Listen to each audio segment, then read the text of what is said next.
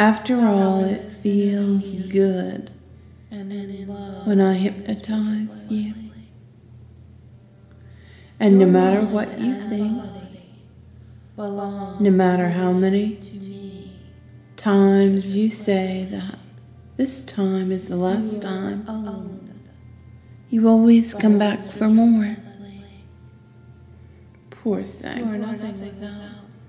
It's a compulsion for you. It's what being a male really is. A powerlessness to dominant women